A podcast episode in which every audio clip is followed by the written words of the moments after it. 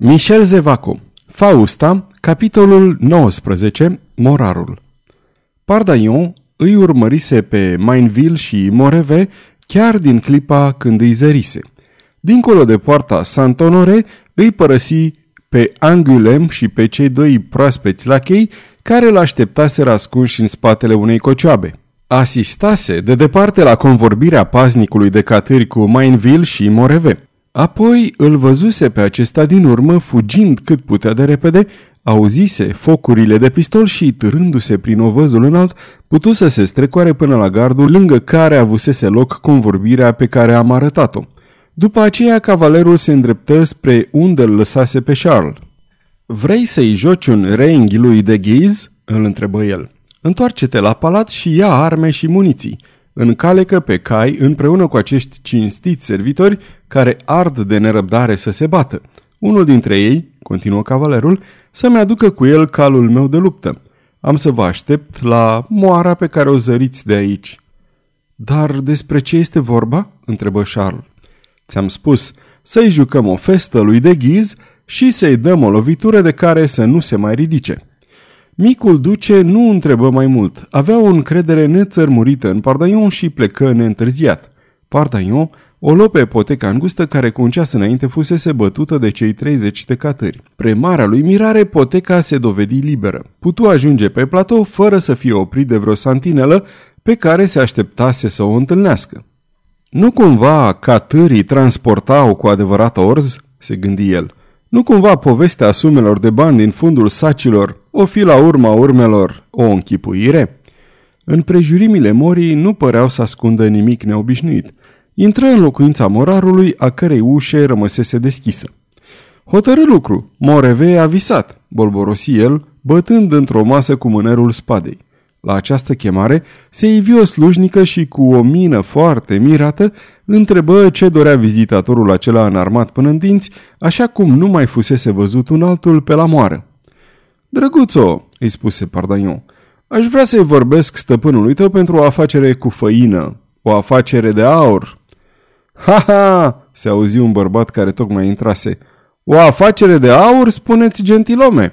Iar meșterul, morar, a ținti asupra lui Pardaion o privire ascuțită și pătrunzătoare.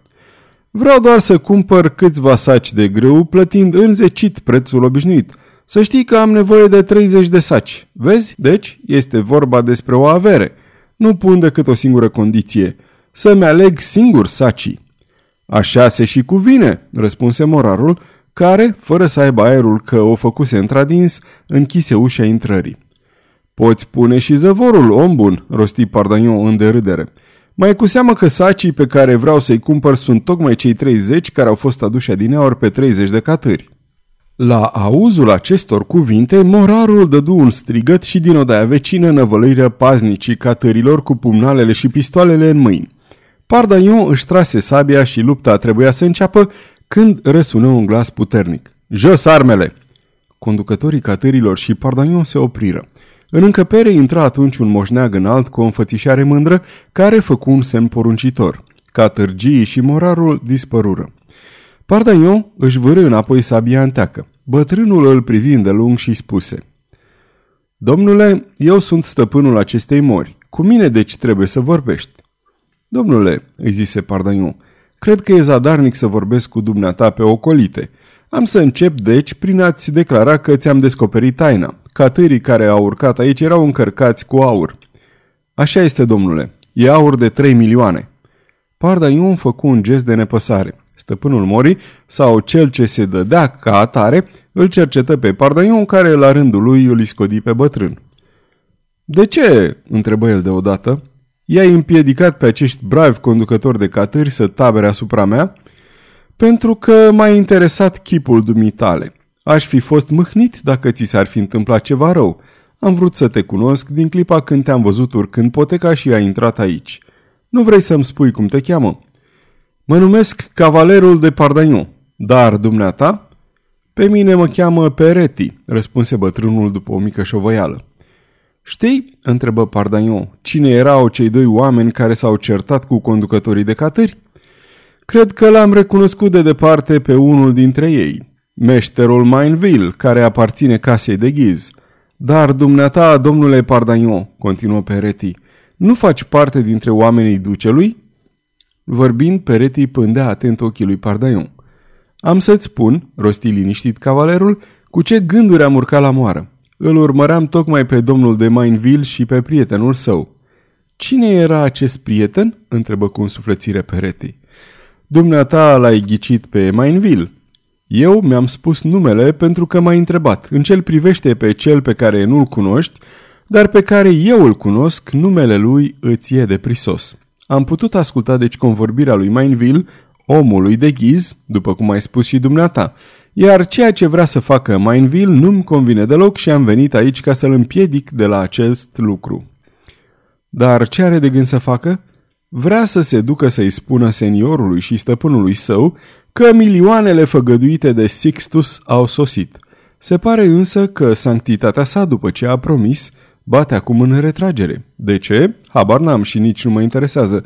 Numai că Mainville vrea să se întoarcă aici cu forțe noi, să pună mâna pe prețioșii saci ai sanctității sale și să-i ducă domnului de ghiz acest grâu crescut la umbra Vaticanului, pe care ducele intenționează să-l preschimbe într-o prăjitură regală. Toate acestea nu-mi sunt pe plac. Iată de ce am venit să-i spun morarului din partea locului.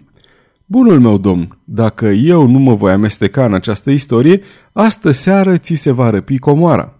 Le-am făcut deci semn la doi sau trei tovarăși îndrăzneți care împreună cu mine vor fi aici pentru a primi cu onorurile cuvenite pe trimișii domnului duce de ghiz. Și cât îmi cer pentru acest serviciu, pentru apărarea pe care mi-o propui? Nimic, răspunse Pardaion. Domnul Peretti tresări și îl privi bănuitor pe Pardaion. Omul acesta nu fi un dușman trimis înainte, dar în fața figurii cinstite a lui Pardaion toate îndoielile se risipiră. Ești un cavaler viteaz, spuse el. Iartă-mi neîncrederea. O vei găsi firească atunci când vei afla că răspund pentru toți acești bani. Am să-i vorbesc de dumneata Sfântului nostru Părinte și el îți va acorda o răsplată demnă de dumneata. Răsplata mi-am și aflat-o, zise Pardaion ironic. Nu-ți face griji, te rog. Domnul Peretti rămase încă o dată nedumerit. Ce demon de om trebuie să fie și ăsta?" se întrebă el. Și pentru a pătrunde misterul, îl rugă pe cavaler să cineze cu el ceea ce Pardaion se grăbi să și primească. Aceasta este o înregistrare Cărțiaudio.eu. Această înregistrare este citită cu respectarea legislației în vigoare pentru www.cărțiaudio.eu. Copierea, repostarea, multiplicarea, vânzarea, închirierea sau difuzarea publică a acestei înregistrări, fără acordul scris al www.cărțiaudio.eu, constituie infracțiune și se pedepsește conform legislației în vigoare. Pentru noutăți, vă invităm să vizitați site-ul www.cărțiaudio.eu și să ne susțineți cu un like, subscribe și follow pe canalul de YouTube Cărți Audio. De asemenea, puteți să îi susțineți printr-o donație pe naratorii voluntari ai acestui canal. Vă mulțumim și vă dorim audiție plăcută în continuare. În timpul mesei, el observă mai multe lucruri. Mai întâi că cina era cu mult prea aleasă pentru un simplu morar – apoi că domnul Peretti era înconjurat de un respect suspect. Trase de aici concluzia că avea de-a face cu un înalt și puternic senior în serviciul lui Sixtus al V-lea. Cina era pe sfârșite când ducele d'Angulem sosi împreună cu Pickwick și Croas. Cei doi lachei duceau fiecare câte două puști, pistoale, în fine un întreg arsenal de război, care provocă zâmbetul domnului Peretti.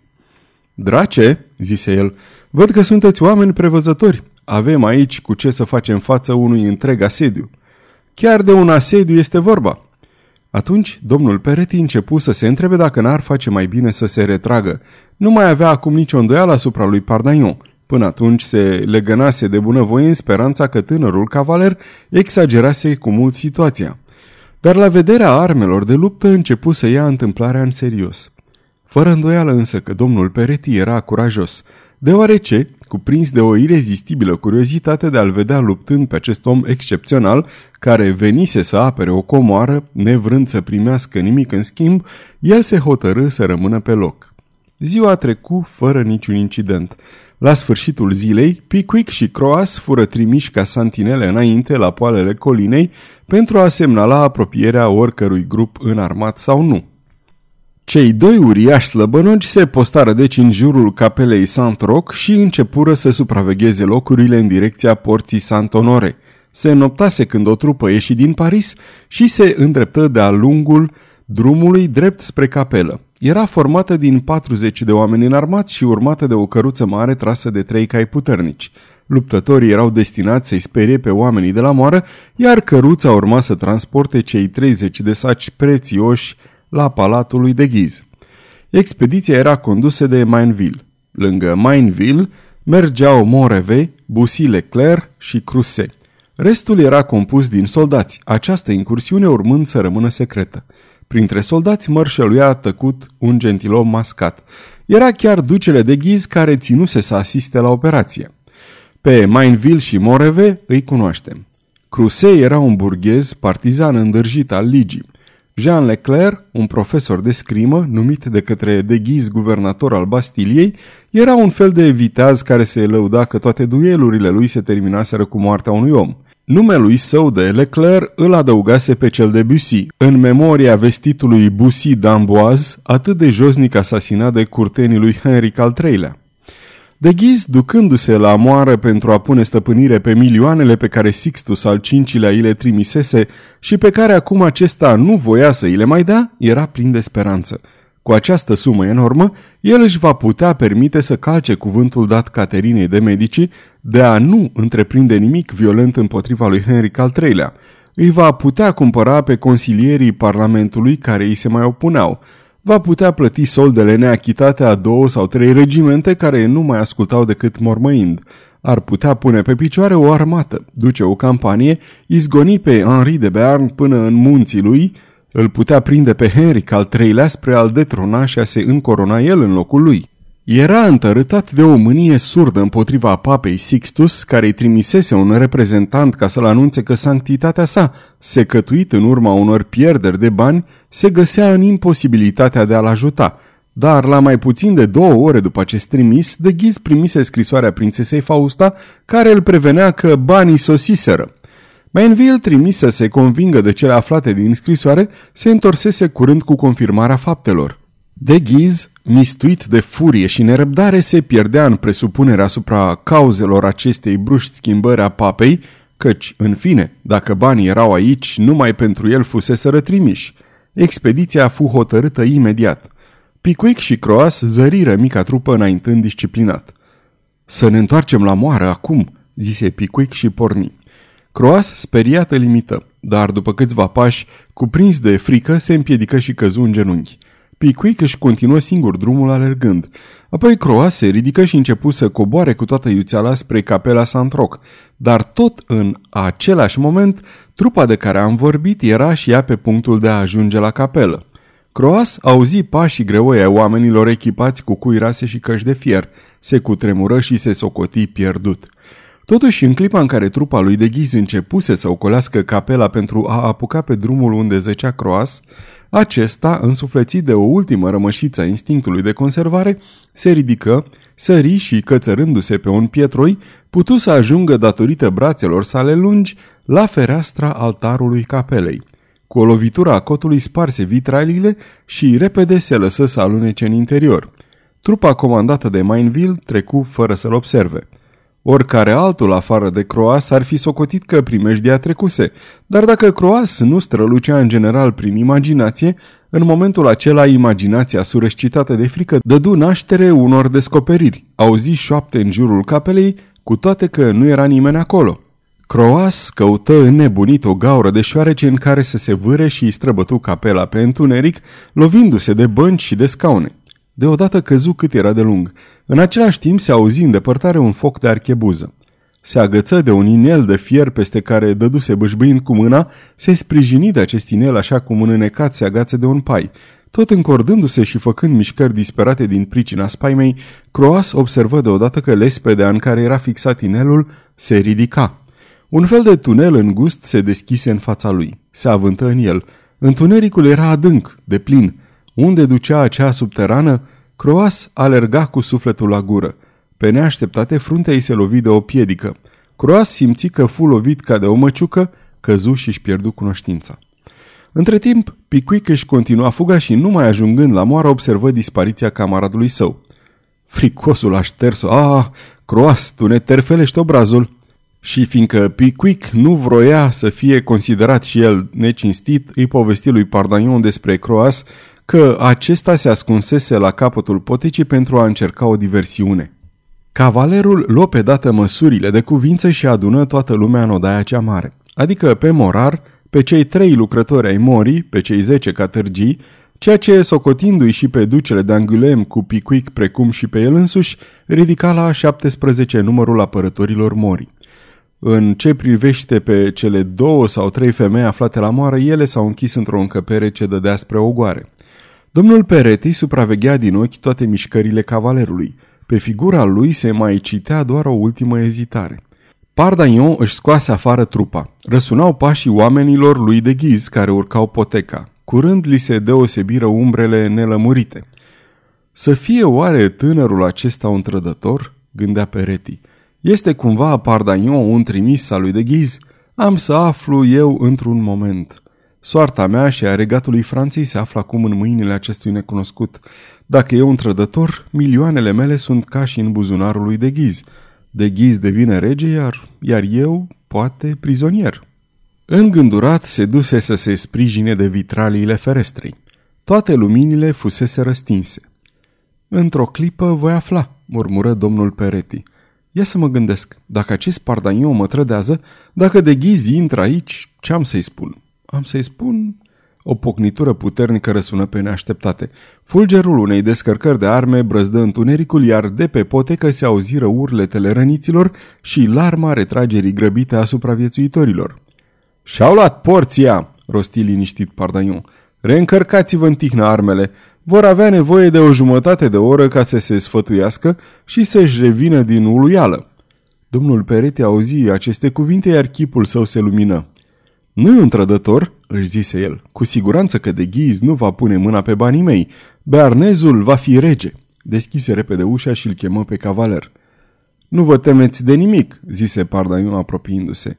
Nu mi-e frică, domnule, dar ai spus că fără îndoială, înainte de o jumătate de oră, nu se va mai repeta niciun atac? Ei bine, a venit momentul să urmăm minunatul sfat pe care mi l-ai dat în cursul zilei, adică de a-i expedia la repezeală pe cei 30 de catâri. Mă tem numai... Da, vă temeți că domnul de ghiz, găsind moara goală, să nu trimită pe urmele lor o puternică companie de călăreți, ai căror cai vor ajunge curând din urmă catârii. Chiar așa, nobile prieten, îmi dai voie, nu-i așa să te numesc astfel? Deoarece mi-ai făcut un serviciu, vezi, eram răspunzător.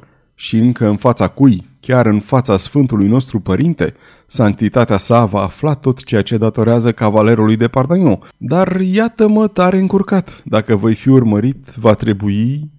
Va trebui, interveni Pardagnon, ca trupa ducelui să fie oprită în fața morii până dimineață pentru a vă permite să vă îndepărtați. Ei bine, plecați deci. Mă angajez să țin în loc dușmanul până mâine dimineață. Cum? Dumneata singur vei izbuti să oprești această ceată bine înarmată, deoarece ți-o spun dinainte că morarul și ajutoarele lui vor trebui să mă însoțească. Bănuiam eu căci toți acești domni seamănă amorari cum semăn eu cu papa. Domnul Peretti tresări. Îi semeni poate mai mult decât îți închipui. Tinere, nu dorești nicio răsplată și văd după înfățișarea dumitale că e zadarnic să insist. Dar ia acest inel și poate că în anumite împrejurări va putea fi mai de folos decât o avere. Odată cu aceasta, domnul Peretti strecură repede un inel în mâna lui Pardaion, iar fără a-i da prea multă importanță, cavalerul îl trase pe unul dintre degete. Zece minute mai târziu, cei 30 de catâri încărcați cu prețioșilor saci ieșeau prin spatele morii și porneau la drum. Domnul Peretti îi urma călare escortat de morar și de muncitorii preschimbați în militari. Caravana, ajungând în scurt timp la Ville-Évêque, cel ce părea șeful însoțitorilor de catâri se apropie cu pălăria în mână de domnul Peretti și îl întrebă. Luăm, bineînțeles, drumul Italiei?" Nu, domnule conte," răspunse domnul Peretti. Vă îndreptați spre La Rochelle." Pardagnon, Charles d'Angulem și Pickwick rămaseră singuri în locuința morarului. Moara propriu-zisă se ridica în stânga acestei locuințe, cu care comunica printr-o scară de lemn care, de la parter, ducea până la etajul unde funcționa piatra de moară și de unde se puteau pune în mișcare aripile cele mari împinse de puterea vântului. De la acest etaj al morii, printr-un simplu chepeng care dădea spre o scăriță, se putea coborâ la etajul de jos unde se aduna făina. Pardaion trecu la iuțeală prin toată locuința și moara, luând cunoștință de diferitele ei amănunte.